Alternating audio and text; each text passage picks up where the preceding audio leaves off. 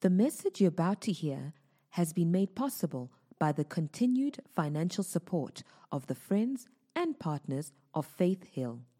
To find out more about how to become a partner, be sure to visit faithhill.tv.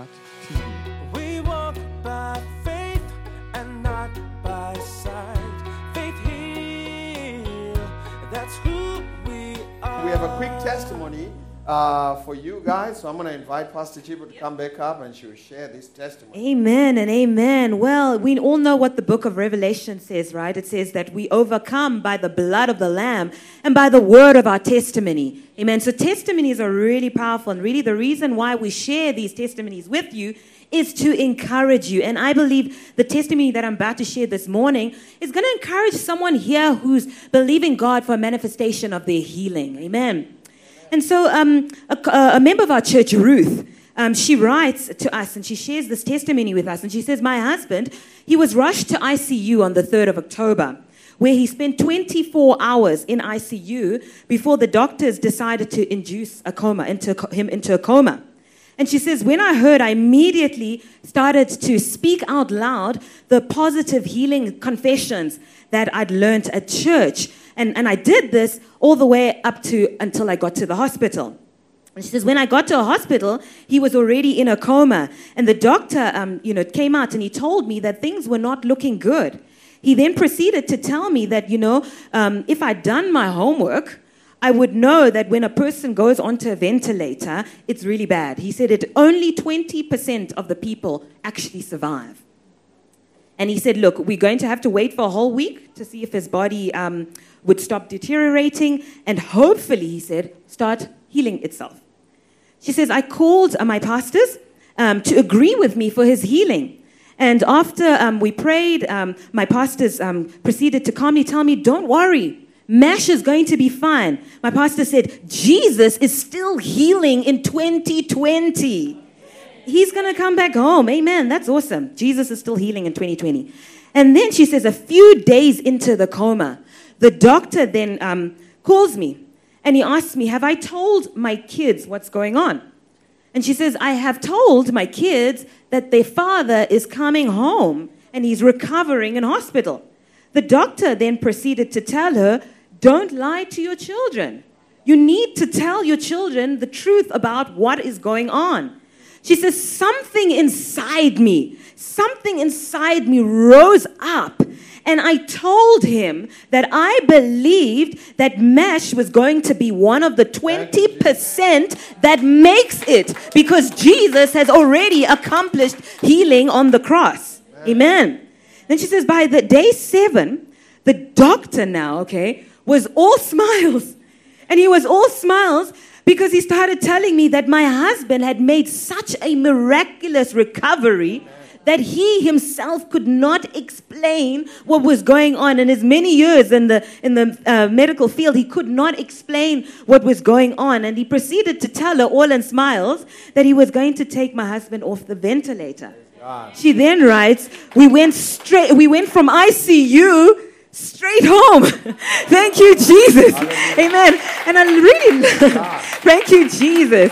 And I really love what she wrote. Ruth writes at the end of her testimony. She says, it is our hope that this testimony may encourage someone to never doubt God's healing power, even though the physical circumstances are telling you otherwise.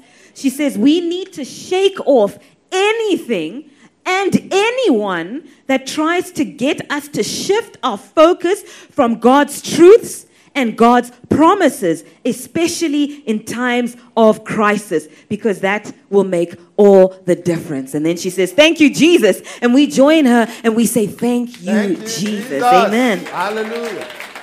Praise God. Such an awesome testimony of God's healing power. It's still available for all of us today. Amen. Well, let's get into it. Hold your Bible, your cell phone, whatever you're reading from. Lift it up real high and shout, this is my Bible. I believe what it says I am. I can do what it says I can do. I am a believer and not a doubter. A doer, not just a hearer. Namhlanje. Today, I'll learn from God's word, and my life will never be the same again Because faith comes by hearing and hearing by Word of God. So we started a series about 3 weeks ago talking about our salvation. We are saved by grace only and not our works. We are saved and empowered by God's grace and not our own works. And so last week was a masterclass. I think Pastor Chipo did a phenomenal job. She talked about what Jesus accomplished for us on the cross from Isaiah's perspective. And so as we get into today's teaching, we're going to look again at our foundational scripture, which is Romans chapter number 1 from verse 16 to 17. And this is what the Apostle Paul says. He says, "For I am not ashamed of the gospel of Christ, for it," the gospel, "is the power of God unto salvation to everyone that believes, to the Jew first, and also to the Greek. For therein," in the gospel, "is the righteousness of God revealed from faith to faith, not from works to works, but from faith to faith," when we put our faith in what Jesus did for us. Amen. It says that the righteousness of God is revealed from faith to faith, as it is written, "The just shall live by faith." So we discovered that the word gospel in the Greek simply is translated the nearly too good to be true news of what Jesus did for us on the cross. What Jesus did for you and I in light of where we were. See, a lot of people who want to save themselves or want to attain salvation through what they do in their own strength don't know how bad the situation was. See, when you look at how bad the situation was, you and I would run a white flag and say, hey, there is no way I was going to be saved from this through my own work. Scripture says when you are not born again, you are blind. Scripture says you are dead in your trespasses. Amen? So there is no way for coming back to life without Jesus. Amen? Amen? Scripture says we are foreigners from the commonwealth of the kingdom of God, all these things that describe our fallen state. Yet, when Jesus went to the cross, it says he gave us a new status through this thing called the gospel. And when you start learning about what Jesus did for you and I on the cross, it releases the power of God. He says, "For in the gospel is the power of God unto salvation." You want to live your life in power? You want to live your life in a place of results? Man, get a hold of the gospel. I know the word gospel is used religiously to define or describe anything that has to do with religion. You know, gospel music. Some gospel music has no gospel in it. Amen? Because gospel means it's got to be good news. Amen? Nearly too good to be true. It's close to lies. It's so awesome, it's borderline lies, and it's descriptive of what Jesus did for you and I at the cross. We didn't have to earn it. We were singing a song about God's reckless love, and we said it through our own singing that we didn't have to earn it. Jesus earned it for us. Amen. Amen? Amen. He paid the price for us, and when you grab a hold of that truth, it releases the power of God. It makes you bold. It makes you courageous.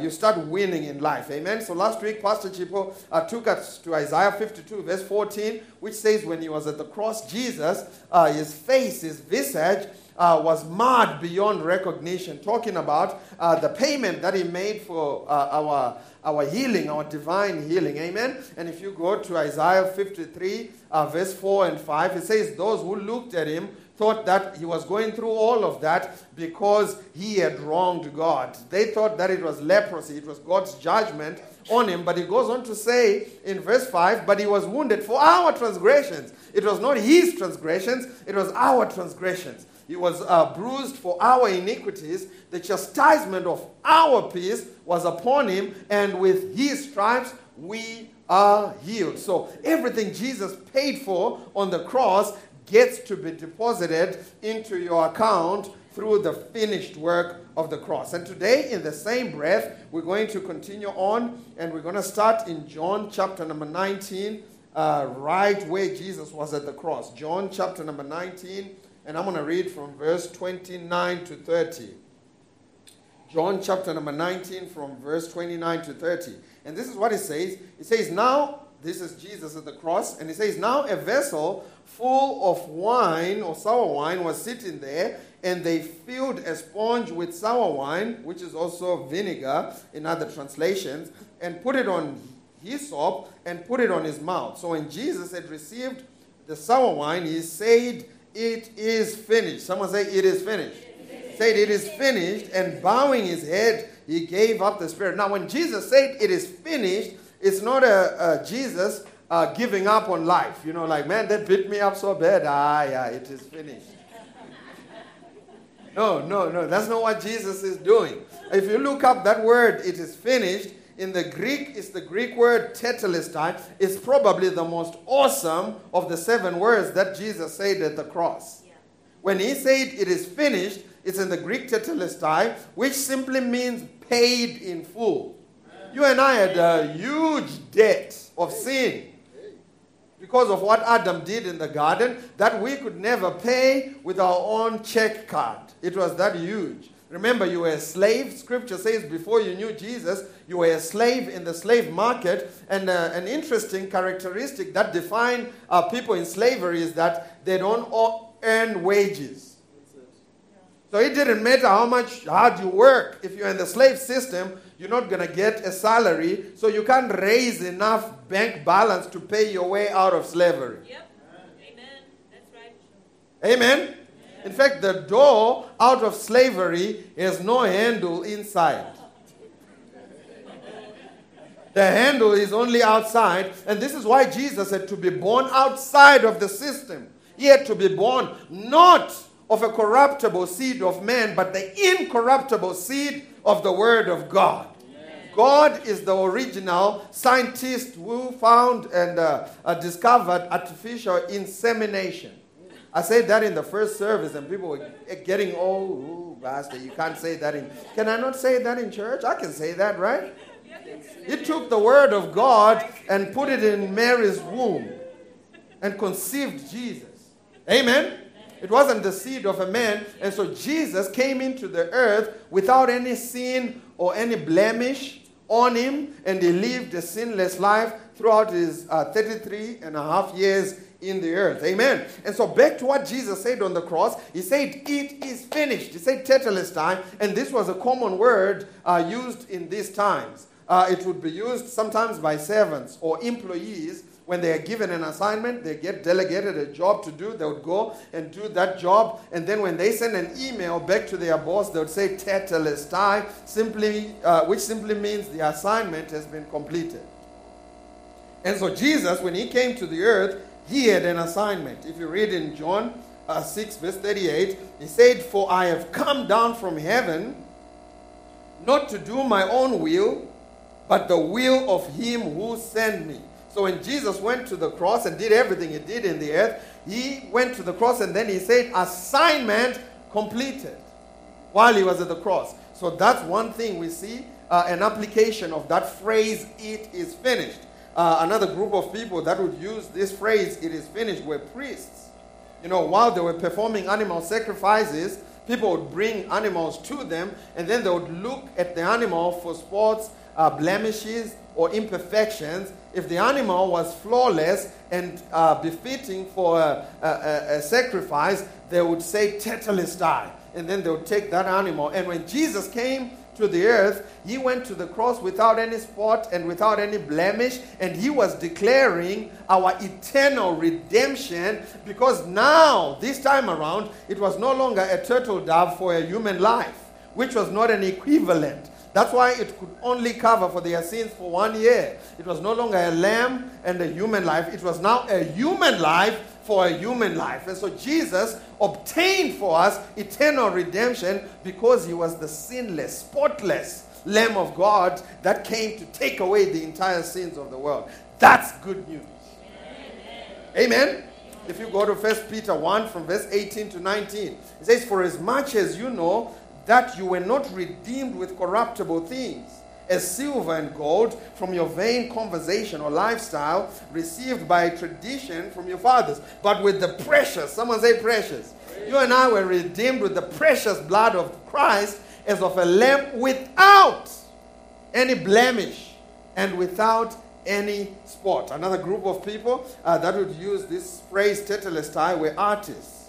You know, when a painter or a sculptor had put the last finishing touches to the vivid landscape or a marble bust, he would stand back a few feet to admire the masterpiece, seeing in it that nothing called for correction or improvement. He would murmur fondly, Tetelestai. And when Jesus came, he came as that final piece, that final artwork, the real deal to fulfill the types and the shadows that was pointing to Jesus in the Old Testament. All of the things that were types and shadows in the Old Testament were not the real deal. You know, the holidays and keeping of the law and things of that nature, they were not the real deal, but they were pointing to Jesus. And when Jesus came, he became the finished artwork of God to bring man to redemption. Amen. And if you go to Colossians chapter number 2, verse 16. So if you're taking down notes, you can write this down. All the Old Testament types and shadows, you know, the ram caught in a thicket, all those things were fulfilled in Jesus at the cross. Colossians chapter number 2, from verse 16 to 17. It says, let no man therefore judge you in meat or in drink or in respect of a holiday or of a new moon or of Sabbath days, which are a shadow of things to come. But the body is of Christ. In other words, you and I, as new covenant believers, our focus should be entirely on Jesus and not on all the extra stuff that we try to bring in. Amen. The church loved to add to what Jesus did on the cross. But when Jesus said Tetelestai, he meant that the artwork didn't require any more correction or alteration. It was a complete work. And so there's a group of Christians in the body of Christ. They call themselves the Messianic Christians. They like to follow all the Jewish holidays. You know, they even send me messages sometimes on Friday and say, Happy Shabbat. They won't even say Sabbath because that's too English for Jewish religion. They say, Pastor T, Happy Shabbat. And what I found with most of them is that they always end up in legalism. They're some of the most legalist people I know. They always end up trying to keep the Passover, trying to keep the Purim. But Scripture tells us that all of that happened pointing to Jesus. Everything was just but a shadow. But the body is of Christ. I mean, I would understand you relating to me as a person if I was around the corner with my shadow, as long as you don't see me. You know, if I was standing at a corner and the sun is shining on me and my shadow is protruding outside for you to see and you're on the blind side, I would understand if you looked at that and say, you know what, this is proof that there is a person. And that's what the types and the shadows were for the Old Testament saints, just to point to Jesus that there is a person. Amen? But once I come out of the corner, how many of you know that it would be ridiculous for you to still try to talk to the shadow while I'm standing right there in front of you? Amen? And so when we try to keep all these things and we're trying to follow with all these things, man, the church does too much sometimes. And it is because we have not realized that the body is of Christ. Amen? See abuses in the church. You see, you know, some pastors and teachers of the word, it's sad to admit, but they want to add themselves, they want to give themselves a little rank next to Jesus at the cross. So they say, yeah, you can go to Jesus, but you also need my spiritual covering. You won't find that in Scripture. This is why I let you do yours while I do mine. Because we're all accountable to Jesus. Amen? You know where abuse comes from? It comes from forgetting that the body is of Christ. And now we're trying to add to what Jesus did on the cross. How many of you know that Jesus plus something equals nothing? But Jesus plus nothing equals everything. Amen? We shouldn't be obsessing. I remember a few years ago, we would come here for prayer with the man, you know, because my belief is always that if we can get the man to commit to Jesus and to serve the Lord, man, we can change this entire country and our entire continent. So we would meet here every Tuesday for prayer. 1 hour, we would pray, encourage each other, pray together about our families, about our businesses, and you know, things of that nature. And there was one brother who used to come, and I decided, you know what, let me give him an opportunity to lead us into a prayer. He looks mature. He looks like he would be a good fit for what we are trying to do. So we gave him an opportunity, and we told him, next Tuesday, you are going to lead us in prayer. And so we came, a bunch of us men, and we came for prayer. And when we got here, he came in last. And when he walked in with a prayer shower. He walks into the prayer shower, and he walks in, he grabs the mic, and he starts, you know, leading prayer with this prayer shower. I mean, it's inconveniencing him because it's coming off, and he's trying to fix it, hold the mic. I mean, this thing is a mess. And so he led prayer, and I just let him, you know, go ahead and lead prayer. And afterwards, I came to him, and I said, bro, what was that about? And he said, oh, no, this one is a prayer shower. I use it when I pray. It's got 39 knots on it. As if that's more important than Jesus saying, with my stripes you are healed. Yeah. You're trying to add to, with his stripes we are healed, you're trying to add your 39 knots. I mean, people are doing the most because they don't realize the body is of Christ. Yeah. And then he proceeded to say, this one, I actually got it from Israel. And then he turned around and he said, have you been to Israel? And I said, no, I haven't, but I've been to Zimbabwe. And I'm telling you, we don't need to add to what Jesus did for us on the cross. He said, it is finished. The artwork has been completed. Amen? And another way they would use this, which is my favorite, you know, I wrote a book called Grace in the Marketplace, is that they would say it is finished, Tetelestai, in the marketplace, you know, trading for goods and services. If you went to a bank and you got a loan to buy a house, let's say, you would also sign with it what they called a promissory note. I don't know if they still do that today, but you would sign a promissory note telling them and making a promise that I'm going to pay off this house by this date. And when you went back and made that final payment, they would then give you the promissory note, but then they would stamp on it Tetelestai, paid in full. And they would give you with it your mortgage, your title deeds. So now you are an owner of a property in the land with those documents. And so in the marketplace, you know, they would use it that way. You know, you have to honor your promissory note. How many of you know that when Jesus came to the earth, he gave God a promissory note, that I'm going into the earth to redeem humanity. And when he came and went to the cross and made the payment, he declared the promissory note has now been paid in full. There is no longer any indebtedness on behalf of humanity if they put their trust in the payment that I've made. In fact, simply put, that's what faith is. Faith is putting your confidence and your trust in the payment that Jesus made at the cross. I used to think faith was a feeling. You know, I used to think faith is a goosebump. It's a butterfly in the stomach. You know, you get into a fired up, charged up service. You sing the fast songs. And as you get into the slow ones, you start to get dizzy. You start to, oh, yeah, faith is coming. Oh, yeah. And then before you know it, faith is here. You start touching things and they're getting healed. No, that's not faith. Faith, simply put, is having a confidence in the payment that Jesus made at the cross. If you have confidence in the payment that Jesus made at the cross, you're going to function at the highest level of faith. If I came to you after service and I said, you know what, I just want to bless you with a holiday. So here's what we're going to do. We're going to get on the internet and I'm going to book a vacation for you. If I came to you and I show you, hey, I'm booking a vacation for you. There it is. Tanzania. What's the place? Zanzibar. Is that where you guys went? Zanzibar. I'm getting a vacation for you. Zanzibar, and you're going to fly South African to go. Would you like to fly? Oh, let's change it. You're going to fly Emirates to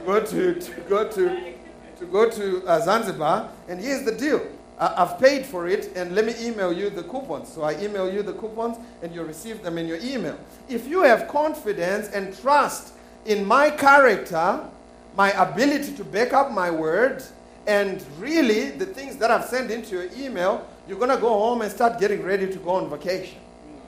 You're going to get home, pack some bags, and say, hey, we are going on vacation. And you're going to drive to the airport and get to the check-in desk. What are you here for? I'm here to go to Zanzibar. You know why? Because you have confidence in my word. That's what faith is. Now, if you go to the airport and the people at the check-in desk say to you, hey, we can't seem to locate your booking here in the system. If you don't have confidence in the payment, you know what you're going to say? You're going to say, I knew it. Tafara is a liar. And unfortunately, that's what some of you have been doing with the promises of God. God says you're healed, and the doctor says, no, you're not. And you say, I knew it. God didn't really heal this one. The problem there is not doubt. The problem is you don't have confidence that the payment went through. You have doubts in Jesus' credit card balance. Amen?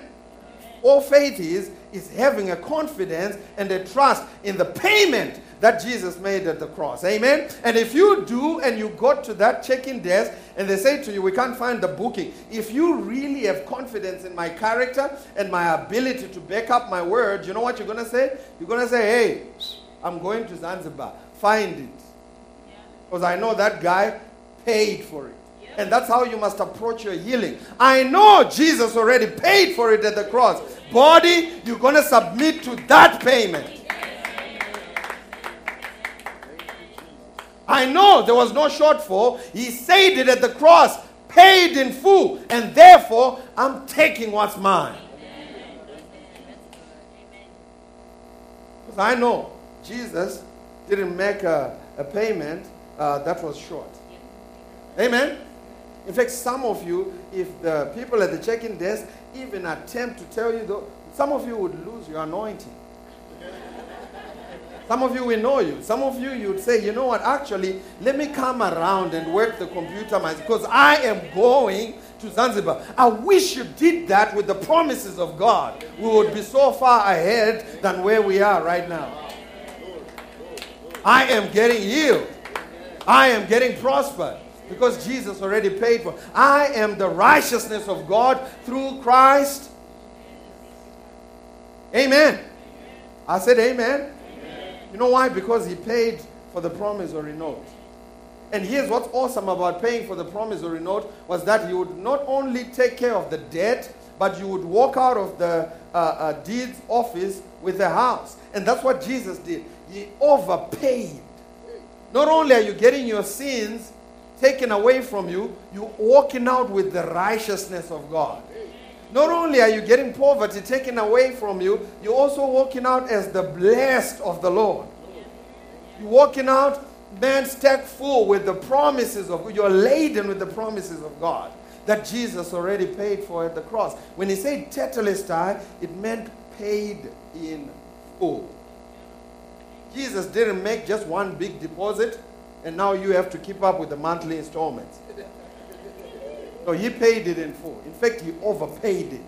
Can I get an amen? Amen. Now let's go quickly to John chapter number 5. But before we do that, let's go to Matthew. Matthew 27 from verse 48 to 51. Thank you, Jesus. Matthew 27 from verse 48 to 51. It says, immediately, one of them ran and took a sponge filled with sour wine. Remember, Jesus had drank sour wine and then he said, it is finished. You remember the previous scripture we read? Now we're continuing, but looking at it from Matthew's perspective. And Matthew says this. He says, immediately, one of them ran and took a sponge and filled it with sour wine and put it on a reed and offered it to him to drink. Next verse. The rest said, let him alone. Let us see if Elijah will come to save him. Next verse. And Jesus cried out again with a loud voice. Now you and I, we're putting these two scriptures together. We know exactly what he said when he cried out. He said, it is finished. He said, Tetelestai. He said, paid in full, right? I said, right? Yes. And so it says he cried out with a loud voice and yielded up his spirit. Next verse. Then behold, the veil of the temple was torn in two from top to bottom, and the earth quaked and the rocks were split. Did you see that? It says the veil in the temple, in the synagogue, was torn from top to bottom. Now, the veil separated the place called the Holy of Holies, where God's presence was, and the holy place where men, common men like, the priests were allowed to come into. They were not allowed to come into the Holy of Holies, but they would come into the holy place. And there was a veil that separated God's presence and the people. Because of what Adam did in the garden, there was a separation between God and his children. And when Jesus made such an awesome overpayment, it says that there was so much grace released that it tore the veil from top to bottom. The reason why he emphasizes top to bottom is he wants you to realize no one snuck in the middle of the night with a scissors and cut it. It was supernatural. And in this part of the world, when you say veil, people are thinking of a lace. See-through lace. Like you can see God if you look hard enough. No, the thing that separated the holy place and the Holy of Holies was a 20-centimeter thick blanket, which was about 50 to 70 meters high. So there is no way your scissors could have cut this thing. It had to be the supernatural power of God. It says, Jesus said, paid in full, and there was such grace released that it tore by itself. And now common men could walk into the Holy of Holies and fellowship with their Heavenly Father. There was restoration and reconciliation, not because of what mankind did for God, but because of what Jesus did for mankind. And I'm telling you, when you start to accept that payment, you can walk right into the presence of God and fellowship with your Heavenly Father. Amen? You now have access. Someone say access. Access. I was saying in the first service, I've never flown a business class. But is there anybody in here that has flown economy? Anybody has flown economy? Let me see. Anybody has flown? I know most of you fly business. Anybody has flown economy? Now, if you've flown economy, you know this, that when you reach altitude level, the hosts and the hostesses usually get up and they close the veil so that the people that are in economy have no access to what's happening in first class. You can't even see it. Now, I've never been to first class, but Trevor has been. He told me. When he was working for one of the companies he was working for, they had a policy that, if you're flying anything 4 hours or longer, you get to fly first class. So he called me and said, bro, I've been upgraded. I'm going into first class.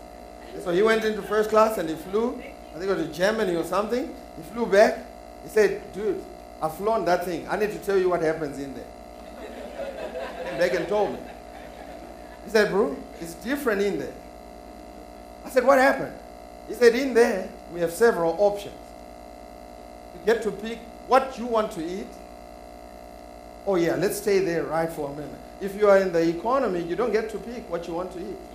You have almost, at most, two options, chicken or beef. They don't even tell you what kind of chicken it is. They just walk up, chicken or beef. Chicken or beef. They don't even tell you, is it a chicken salad? Is it chicken stew?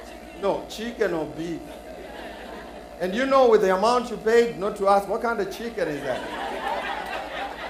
You see, when you're in economy, you have to be humble. And so you don't have much options. And you don't have an option when it comes to when you want to eat. They'll feed you when they're ready to feed you. Now, when Jesus came and made the payment, he literally came to that veil that closed the economy section from the first class section of the plane and ripped it apart and made an invitation. Hebrews chapter number 4, verse 16. He says, let us now come on in boldly into the throne room of grace, where we can now obtain help. Watch this. In times of need, not when you want to feed me. Amen.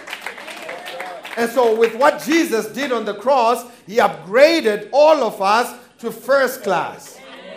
In the Old Testament, we were all in economy, couldn't fellowship with God, couldn't go into the throne room of grace, because if you made any silly move, you would be struck dead, because you are going in your own effort. If you had a pimple, you are gone. If you would sweat in the presence of God, you are gone. So not many people would make it into the presence of God. But because of what Jesus did for us on the cross, now I can get up from my economy class seat and walk into first class. Someone shout, I'm a first class citizen of the kingdom of God. Amen. Now you and I are first class citizens, not because of what you do, but because of what Jesus did for us on the cross. He tore up that. But there are some Christians who still like economy. Grace is available, but there's a bunch of them in the body of Christ. They love it in economy. They love to wear tracksuits and hoodies, and they just love to be there, you know, and get comfortable. The first thing they do in economy when you get to your city is take off your shoes, because you want to be as comfortable as you. This is what we're working with. Man, I can literally go to the airport and tell you, first class, Economy, guys, you have to almost wear pajamas to check in. I've got to be ready. This thing is not going to be, I've just got to be ready. But them boys who are flying first class, they can wear a suit. You know why? Because when they get on the plane, they are given pajamas. See, you didn't even know this. Their seats turn into beds. You didn't even know this. And so Jesus upgraded us into first class. You and I now function from a first class perspective. Amen. Amen. The one time Pastor Henry and myself were flying from Los Angeles to Qatar, and so we got into this plane and we were tired, so we went to sleep. In fact, I took a sleeping pill, so I went to sleep. And when I woke up, I was hungry. I mean, I was hungry. So I reached out to Henry. I said, "Bro, I'm hungry. When is the food coming?" He looked at me. He said, "Man, I'm sorry." I said, "What do you mean you're sorry?" He said, "They fed the people 1 hour ago." Because in economy, when the food is gone, it's gone.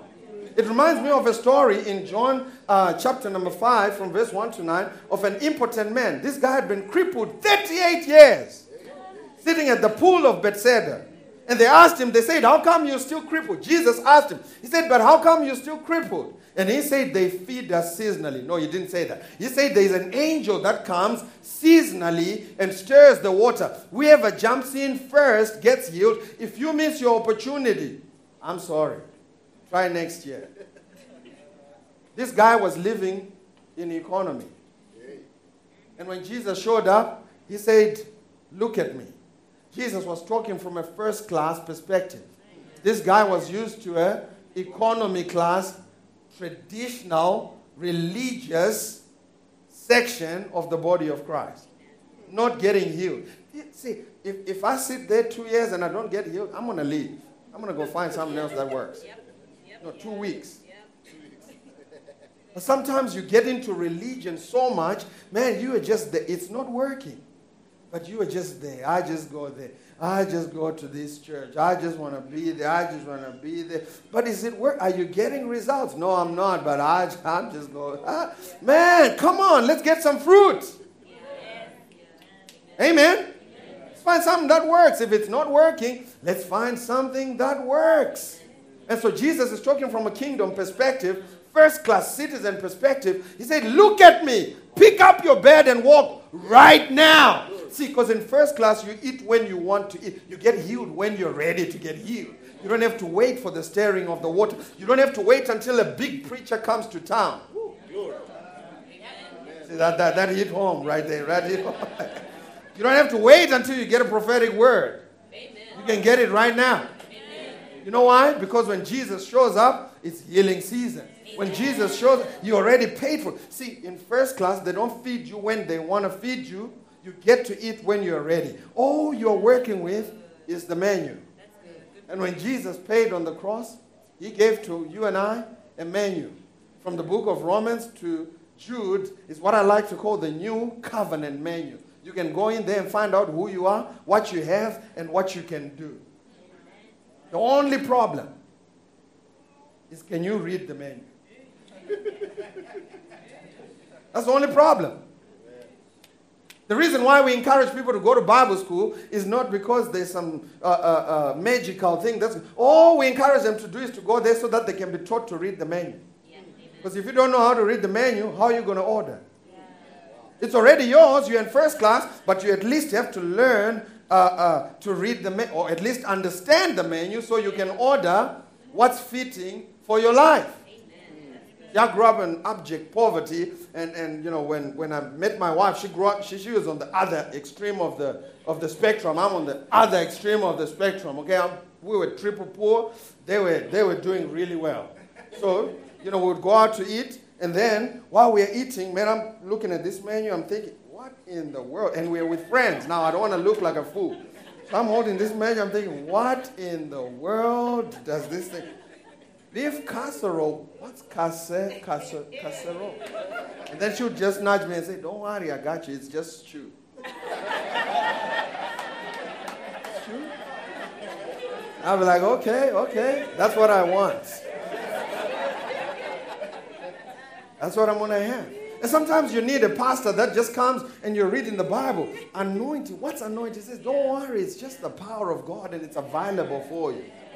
Sometimes you just want to go to Bible school and you're thinking, glory, what is glory? And you get someone that just nudges you and say, man, it's just the heavy weightiness of God that's available for you. What is grace? And they just tell you. What is faith? And they tell you. And they teach you how to function in first. All you need is to learn how to function in first class. So you can start ordering for yourself. See, we have a bunch of people that have made it to first class, but they're still trying to look for the pastor to order for them in first class. Yeah. Can you imagine flying Emirates first class? You're still looking for someone to help you order the things that are already paid for in the ticket. And I'd rather teach myself to read. Yeah. So I can order for myself. And you know what's so awesome about learning how to order? That's how you evangelize. Yeah, that's right. Yeah. You order that red lobster for your religious friend who's still stuck in the economy. Yeah. You grab that red lobster, you walk through state lines, and you go to the back, you say, man, taste this. And you just leave it to them. And then you walk back to first class. Yeah. And then they are going to come to you and say, how did you do that? Yeah. And then you turn around and say, you know what? You can do it too. Jesus already paid for it. It's available for you too. Jesus already paid for it.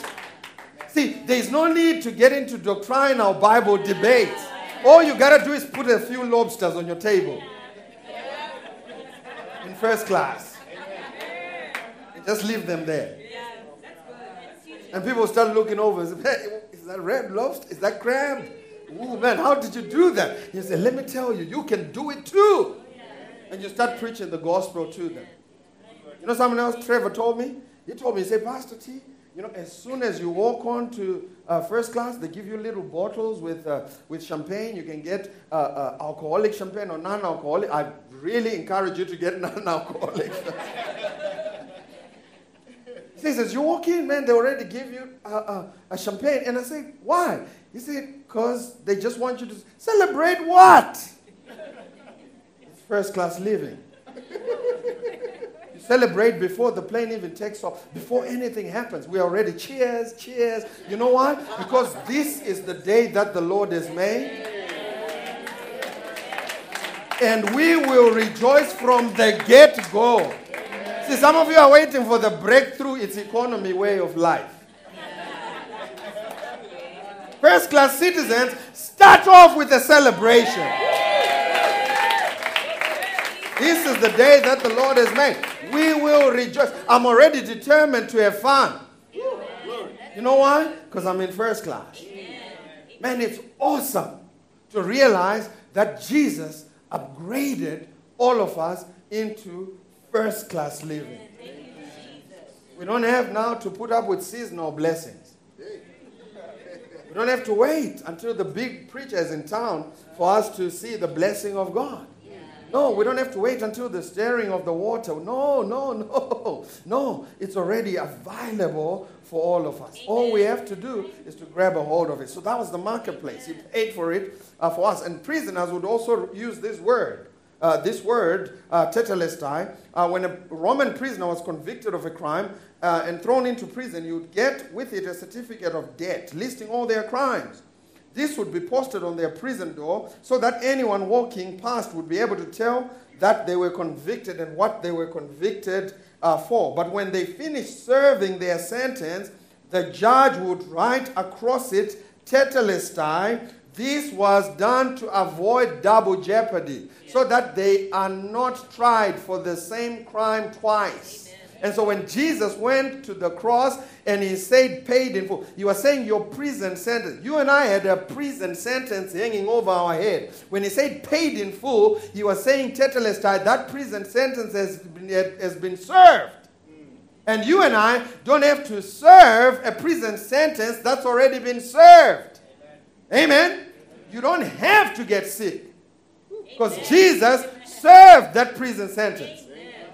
Oh, I thought I was going to get an amen. Amen. You don't have to get poor because Jesus already served that prison sentence. Amen. Unless you want to. Yeah. See, again, I have to say, we have a bunch of people that are walking right back into the prison of condemnation, prison of trying to keep up with the law, 613 of them. Should we eat pork? Should we not eat pork? And they're trying to get their salvation from all. Man, I like pork. Pork ribs. I was talking to Junaid. Junaid, he was at Kari's, I think 2 weeks ago. Junaid, he was there yesterday, actually. I was talking to him about his testimony of how he got born again. And his mom was Christian. His dad was Muslim. So he had to make a choice when he was about 12. So his mom told him, hey, Christian, no rules and regulations. If you are a Christian, it's not do, it's done. Yes, yes.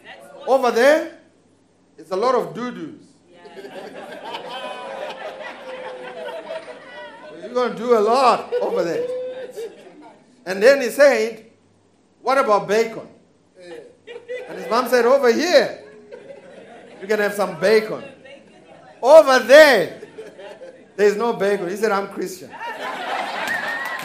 He said, I don't need to think about it any further. I am joining the club.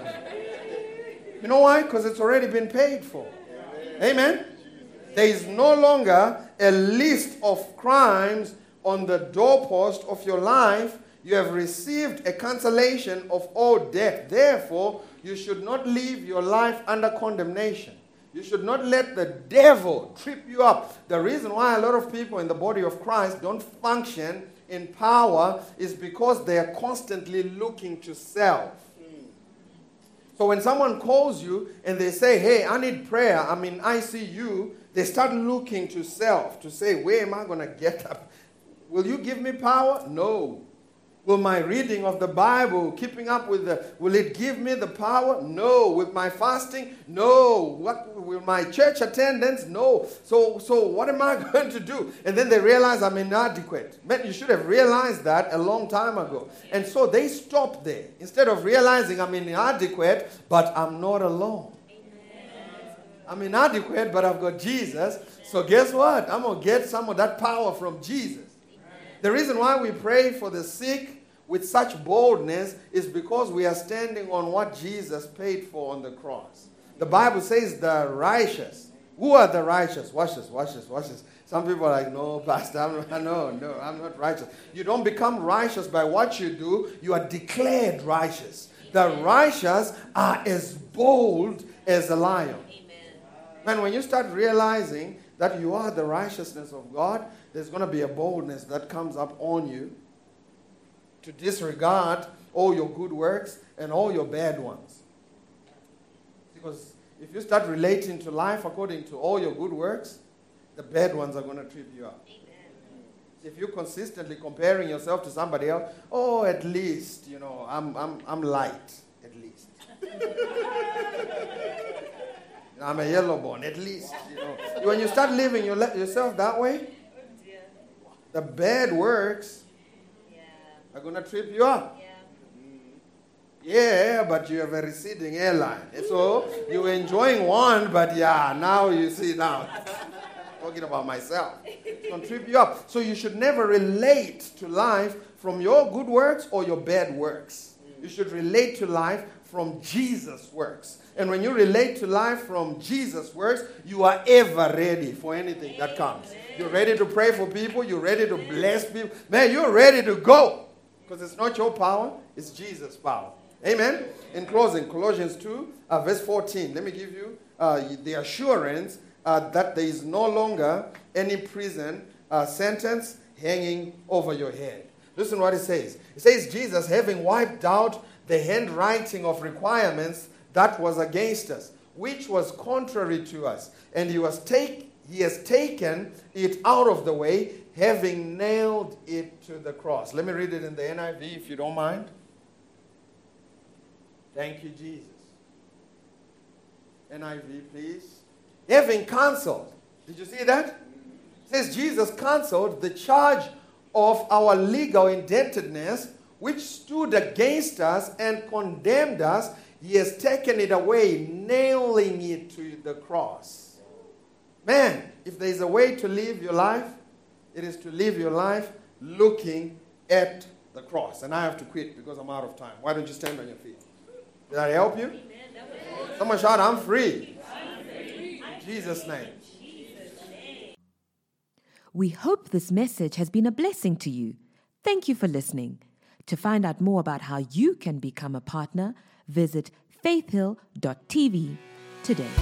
We walk by faith and not by sight. Faith Hill, that's who.